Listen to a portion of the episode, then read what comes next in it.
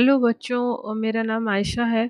तो हम लोग आज एक कहानी सुनने वाले हैं, जिस कहानी का नाम है धोबी और गधा।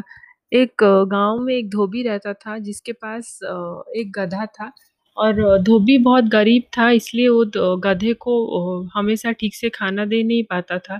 तो गधा हमेशा भूखा ही रहता था अक्सर समय में उसको कम खाना मिलता था तो इसलिए एक बार धोबी को एक मरा हुआ शेर मिला।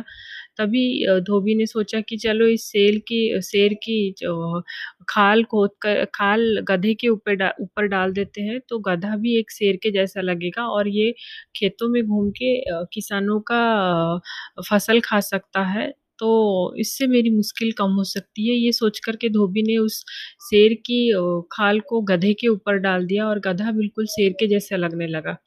और इसी चीज़ का फ़ायदा उठा करके गधे ने भी अ, हमेशा जा कर के किसानों के खेतों के बीच में खाना फ़सल खाने लगा और इससे किसानों का काफ़ी नुकसान होता था और धोबी और गधे का दोनों फ़ायदे में रहते थे। तो एक दिन क्या हुआ कि एक दिन रात में गधा फ़सल खा रहा था जो कि शेर के जैसा दिख रहा था।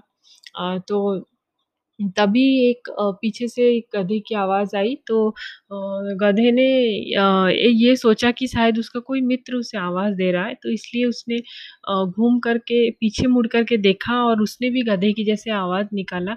तभी किसानों ने जान लिया कि अब ये तो गधा ही है, ये शेर नहीं है उसका भेद खुल चुका था और वो किसानों के सामने आ चुका था कि ये गधा ही है। तो उसकी खूब पिटाई हुई और उसने ये जान लिया था कि अपनी असली पहचान कभी छुपानी नहीं चाहिए।